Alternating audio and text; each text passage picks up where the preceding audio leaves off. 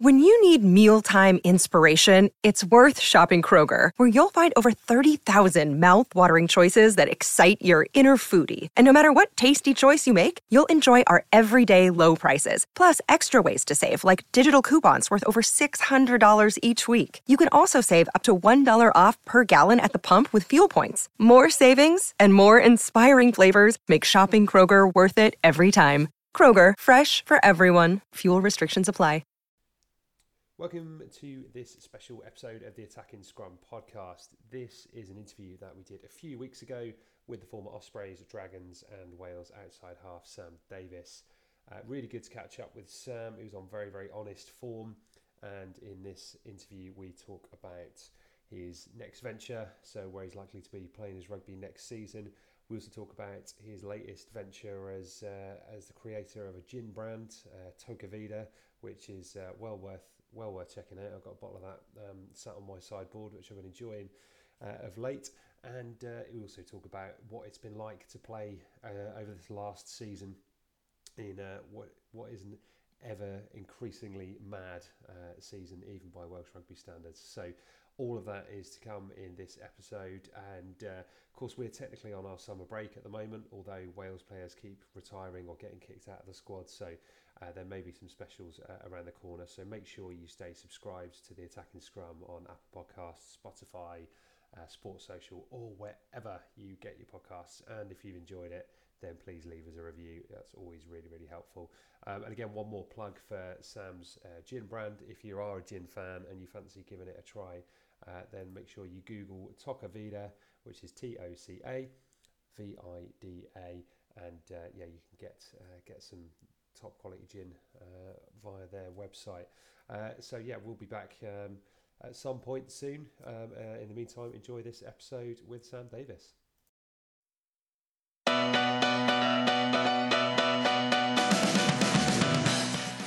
They want more. They want the try. They know they've got the penalty. They're going to give it a go or a drop goal. Davies with the He's drop got goal it. attempt is there. Sam Davies adjoining for that earlier missed penalty goal, and immediately Ben Whitehouse blows the final whistle. Welcome to a very special edition of the Attacking Scrum podcast. Uh, it may be the closed season, but one man who's keeping himself very, very busy, I'm delighted to say, joining us for the first time on the Attacking Scrum is Wales former Ospreys and Dragons fly half, Sam Davies. How are you, Sam? Yeah, no, I'm good, thank you. Um, I think you just uh, alluded to it there. I'm pretty pretty busy. Uh, a lot of aspects of my life are busy. Um, normally, off season's a time for a bit of uh, a bit of relaxing and uh, switching off, but that's certainly not the case at the moment. Yeah, absolutely. I mean, obviously, it's been a it's been a hell of a season for you, as for many players uh, playing their trade in Wales over the last twelve months. And We're going to get into that in a um, in a moment, but um, just saying that things looking looking promising in terms of uh, in terms of having a, a side lined up for next season. Yeah, so um, yeah, I'll be changing. Yeah, obviously changing teams, leaving the Dragons. I think everyone was well aware of that, and moving out to France. Um, yeah, to take up a playing opportunity in France, which is really exciting for me.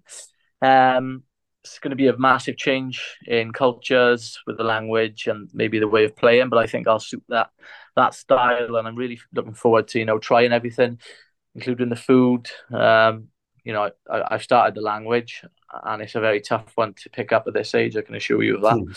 Um, but yeah, just just everything really. You know, I've I've done the whole Wales scene. I've been the Ospreys for what like nine years, and then the Dragons for four. So I think it's time for me to kind of just step out of my comfort zone now and really go and explore the world, if you like. And you know, France is the first on on that list. Um, so yeah, exciting times.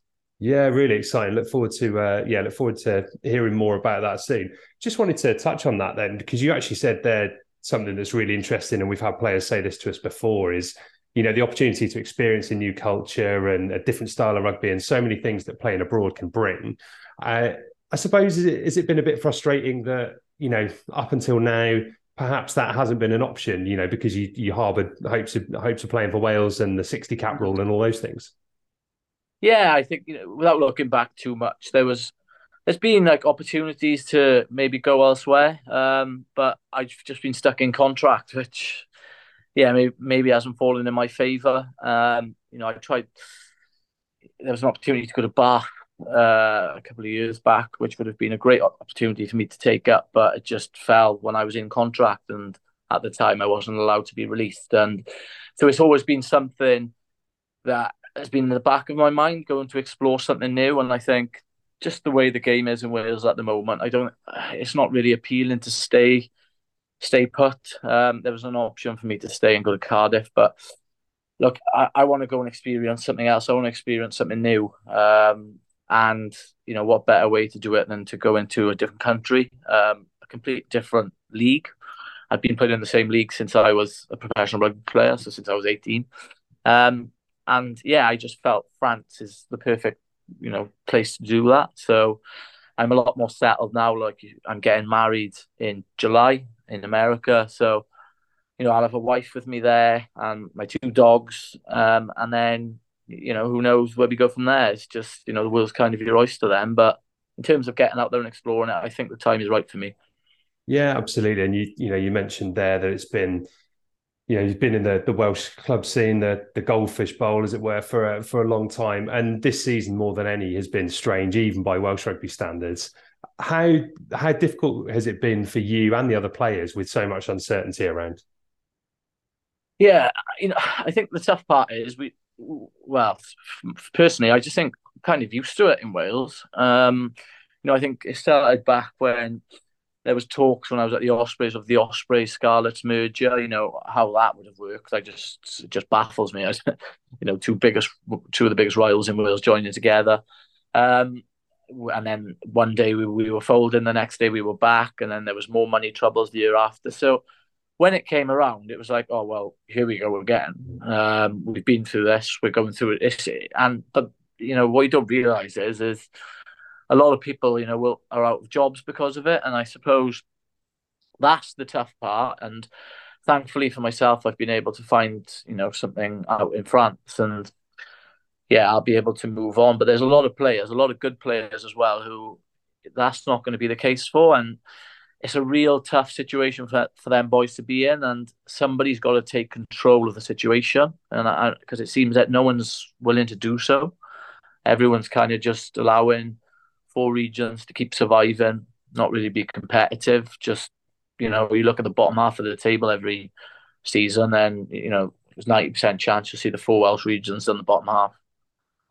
Um, but yeah, like I said, I don't just don't feel like anyone's controlling it, and that comes at the expense of the players because inevitably they're the ones that are going to have to, like this year, go into you know a couple of the boys that I know are now going into carpentry jobs, yeah. or you know they're looking for real work, and you know, for it to happen so suddenly, it's just quite sad. And yeah, you know, don't get me wrong. I think as players, we have a responsibility to to have trades maybe, or to you know, to have something as a second option for ourselves. But it's just the way in which it's kind of done. It's like so instant. It's like halfway through the season, all this trouble starts coming, and then bang, like you know, right? Sorry, that group of players, you're gone. Like go go into the real world.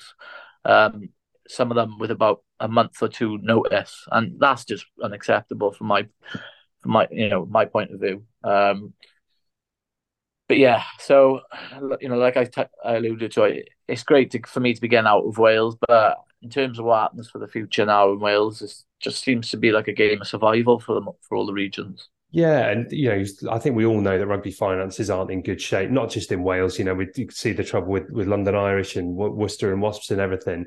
But I think you you hit the nail on the head. There is this was not something. This is not something new. You know, you can see this coming. Like you said, it's happened in the past. Um, we've had COVID on top of it. Everyone knows the the problems that there's that there that there was coming, and that, that kind of you know um, the belt had to be tightened a bit in terms of finances. But for it to be like so late in the day, you know, mm. whether it was that the, the, the potential strike ahead of the England game, that was late February you know that yeah. that must have had a huge impact on um on on everyone playing the game. Yeah, and I think the frustration lay in I think the WRU were holding a little bit of money back to some project. Uh, I forget the exact name of it now, but essentially it was a project to put money into the stadium to make the stadium better. You know, put new TVs and all sorts in there, which which for this season, I think we as a players group would have liked to have seen given to the regions just to kind of, you know, so this it didn't happen so suddenly and players weren't getting offloaded. I mean, you saw, you know, the Cardiff situation uh, was just appalling, you know, when speaking to some of their players and they're just so in the, you know, they just don't know what was happening at the time. You know, I think they're a bit more settled now. But in terms of, you know, for players, it's been so hard to just come to terms with what's going to be happening for you the next season. And until you're out of contract, like I was this year, it's never really hits home. Yeah. So for me, you start you, start to think, you know, I'm playing rugby at the start of the year, I'm playing well, and but then I'm looking at I'm looking at the the situation when you start to hear about finance issues, and you're thinking, well, we've got we've signed JJ Hanrahan on a three year deal, so he's here for the next three years. Angus has just came and he can play ten and we've got Will Reed coming through the system as an uh, as a youngster. So where do I fit into this? And it's nothing to do with, you know, oh well, if how's he performing? It's coming down to finances. Like I don't fit into the finance, the the budget then in, in the structure that's happening because I'm out of contract. You know, and I think that I was told that as well. So it's not as if I could have had the best season of my life mm. and then they would they would you know um, kept me because financially it didn't make sense for them to keep me. So, look, I, as you said at the start of the conversation, the finances it's everywhere. It's not just Wales. Um, but me being honest, I would just want someone to take control of the situation and like lay out a clear plan because yeah. there's no plan, is there really? I mean, they say that there's a plan, but well, what is it? I guarantee in the next two or three years there'll be something money there'll be another money issue, and we'll be talking about which region's going to be getting sacked off next. Yeah, and and the other thing is, you know, you've just said there, you're talking about the players of experience who are leaving the um, leaving the regions at the moment. We're talking serious, you know, the, the players such as yourself, Halfpenny, Patchell, Lloyd Williams, you know, lots of lots of experience leaving there, which means that there's going to be a hell of a lot of um, a hell of a lot of weight placed on young players coming through the academy. Um, that in turn, you know, realistically, in terms of results, that's going to mean we're likely to see those four sides down the bottom of the table again. And in the long run, we all know that a winning side, um, a winning side is going to get more people through the gates, and that means more money. That's more sustainable. So just like kind of trimming off the budget every single year, you're right. You're going to end up with one region chopped, then maybe two. From yeah. my from my point of view, and I think a lot of fans would feel the same. It, there feels like there's no plan and you know mm. you're saying it as a as a player yourself there there's there's no kind of long-term vision there or certainly none that's been communicated to anyone really. No exactly. And i think what what i personally think is the regions are all waiting for one of the other regions to go under. So then it gets taken out of the decision maker who i don't know really who it who that is gets taken out of their hands. But you know the regions are still managing finding it uh, they're managing uh, to find a way to to survive up till this point, which means it's just going to be fighting for survival. And like you said, it's going to be tough for the teams to get out of the bottom half of the table. I mean, look, you you touch on the Scottish model. There's only two teams. Um, they used to have the Borders were there. yeah, the Borders, the Caledonian Reds, going back even further.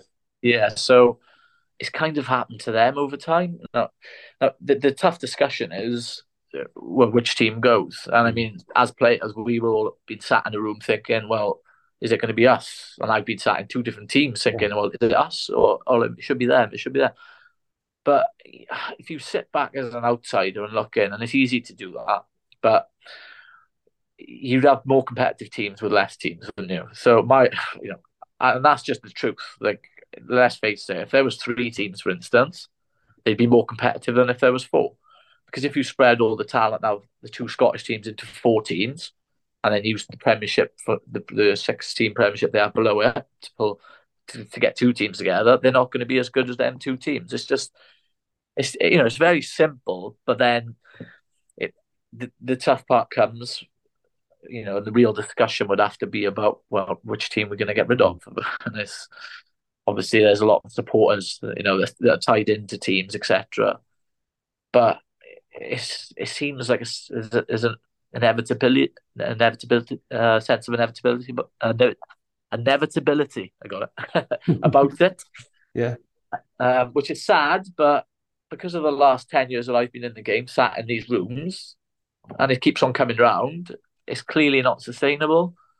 So I, you know, I, I worry, but at the same time, there is a way to go, and there is a way to get better results. But it's just when mm. someone's willing to get get up and make the decisions. But you know, I wouldn't like to be that person because obviously they're going to upset a lot of people. But I don't know. If you want to be competitive, then it's going to have to happen.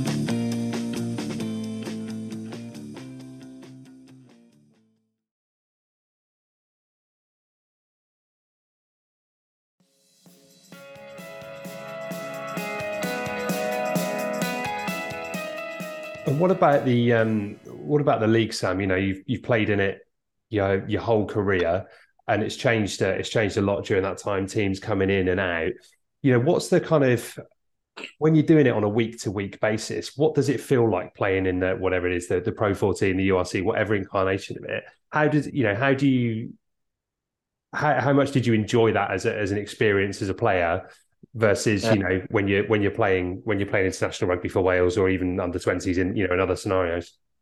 Um, yeah, don't get me wrong. I like the league. I like the league structure, etc. Um, you you get to travel a lot, and I think you get you get you get to see beautiful parts of the world, and especially now that South African teams have come in. Um, it's been amazing to do all that, um, and I really enjoyed it.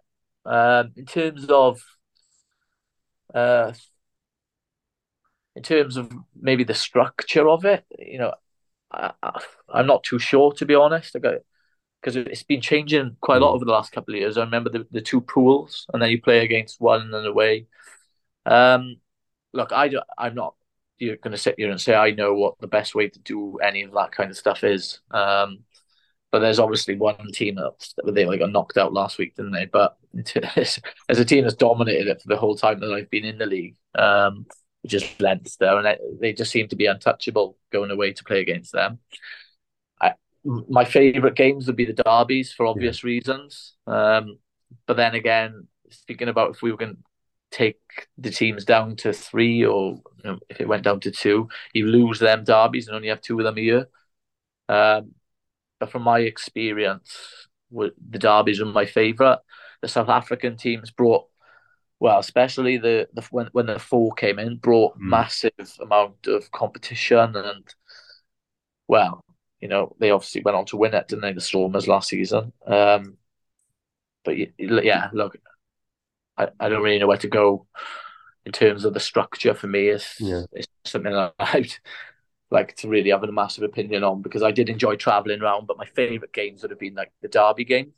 Yeah, which will be interesting when you head out to France as well, because it's such a thriving, a thriving club scene across, uh, you know, across two divisions, well supported, lots of rivalries, and um, uh, yeah, be a different experience again. Um, let's just take a look back then, if we, if we can, at the the last four years. You know, spent four years um, with the Dragons. How do you kind of look back on on that time that you spent in Newport? Yeah, well, really positively. The, I think the move initially it was a real good move from the Ospreys to the Dragons. Um, so I think in was it the first year we got about three quarters of the way through the season, and then COVID hit. Um, and I think we, we, well we were the highest out of all the Welsh regions at the time in the league. Um, I do think people seem to forget quite quickly um, how successful that year was. It, it was you know really enjoyed that year. Uh, Dean's first year as well. Mm. Um, and then second year again, I think was still a fairly decent year, but something to the fallout of COVID, we were in top tier of Europe and um, first time in ten years, I think, and we had Wasps were in our group. Right, yeah. And I remember playing at home again against Wasps, our first game in Europe in ten years in the top tier. We were all really excited, and then nine of the boys who were playing got taken out by COVID, and we were just like. And um, I remember going into the uh, into the change room before the game and looking around and just thinking, I've never seen some of these boys in my life. and we're just about to go and play against the Wasps in the for the first time. And funnily enough, Will Rowlands was playing for Wasps that day. Uh, but yeah, even though that season was a bit weird with COVID, the second one, um, we had a real good finish to the season. And in the in the Principality. Yeah. Um, and I we turned at Edinburgh, Glasgow. We should have beaten Ulster there as well.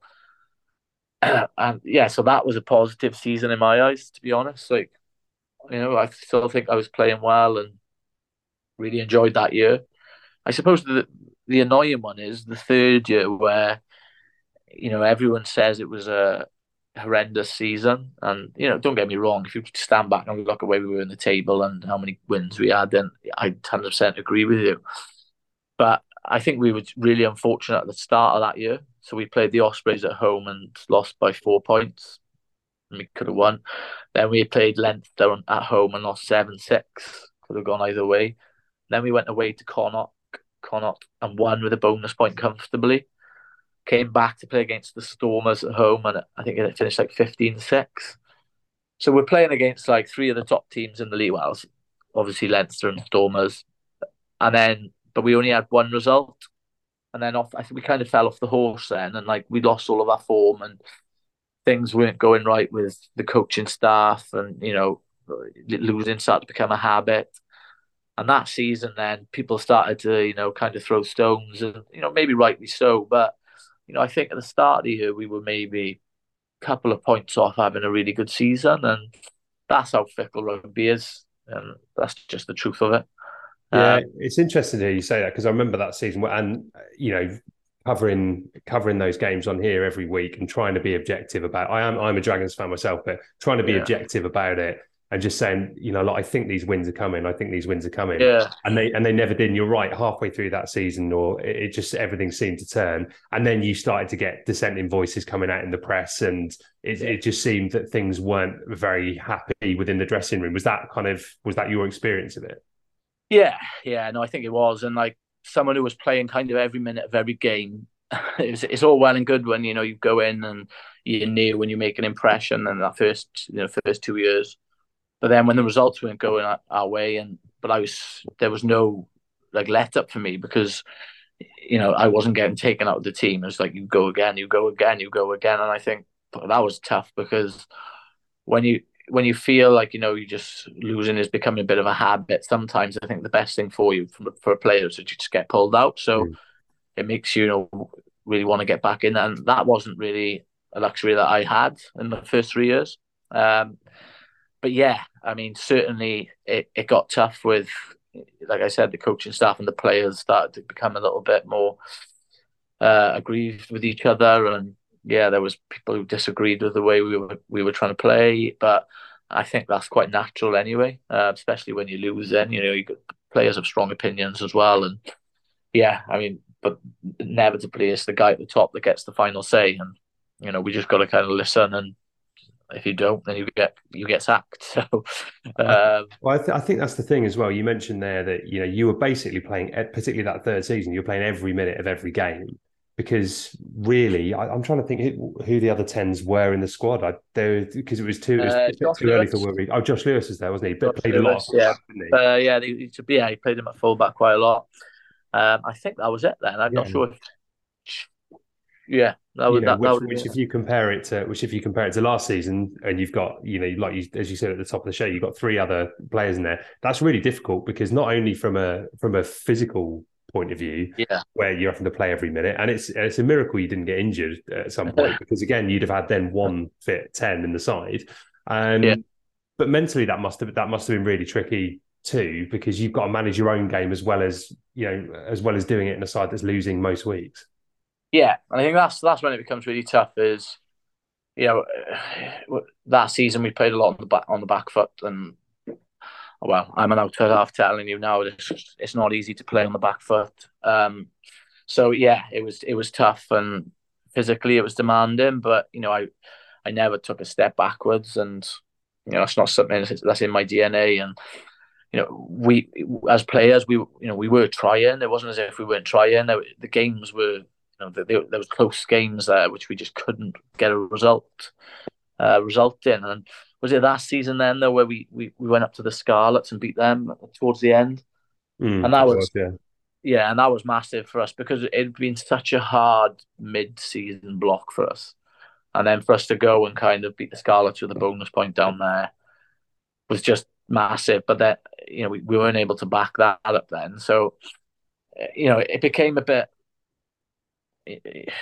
just repetitive almost, you know, like I said, and I think when losing, when you start getting on a losing road, it's like winning. I mean, you just, it becomes like, becomes constant and it's not a role you want to get into, but that third season, for some reason or other, um, that's what we got into. And I think that's when a lot of people's true colours are shown. And that certainly happened.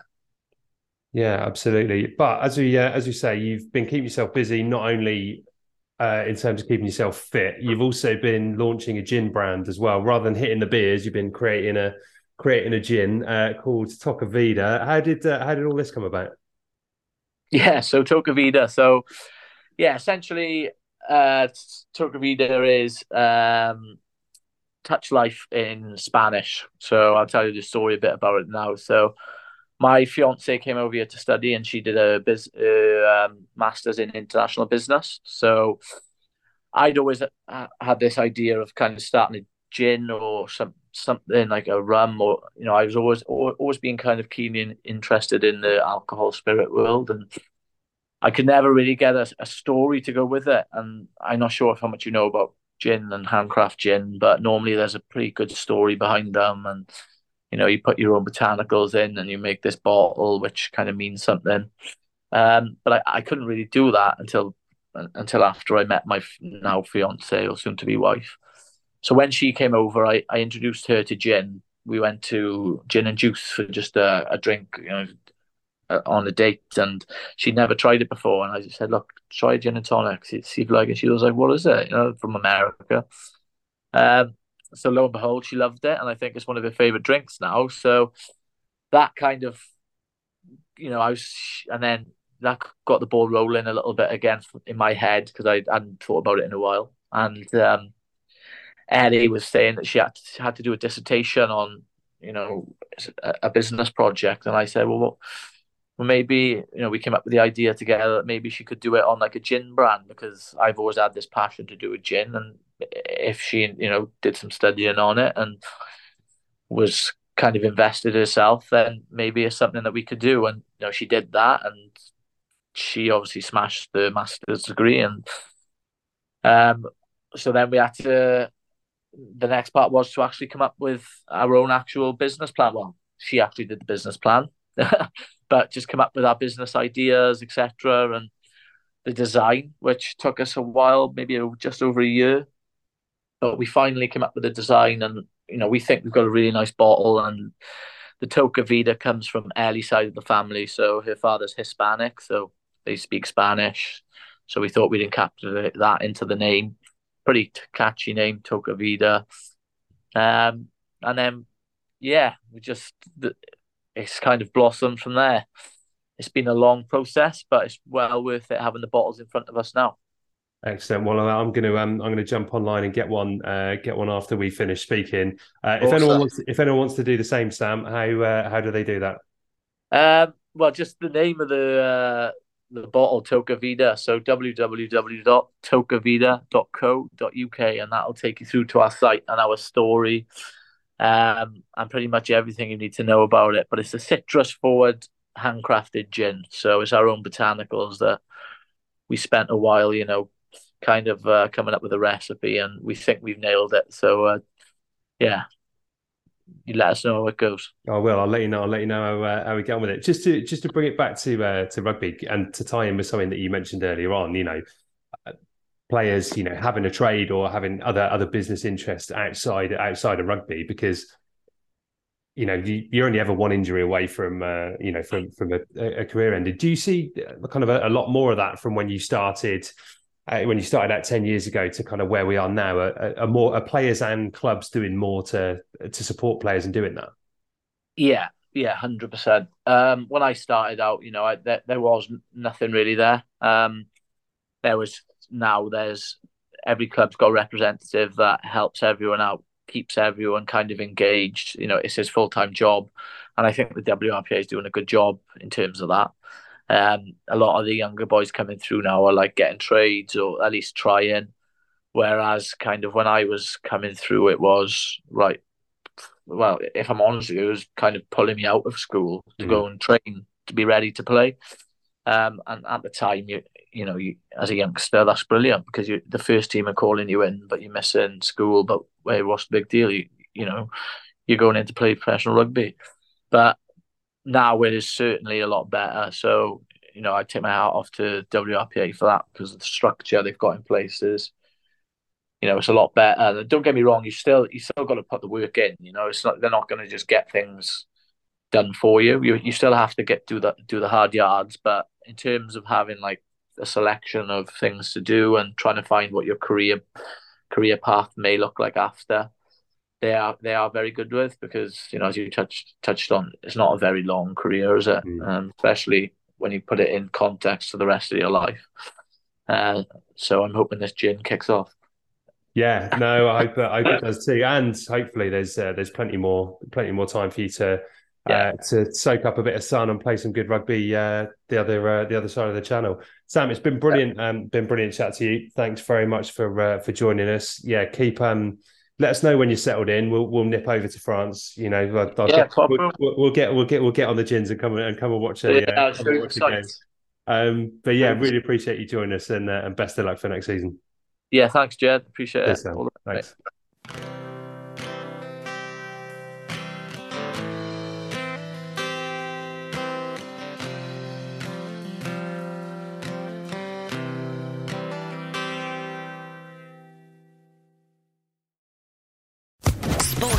Podcast Network.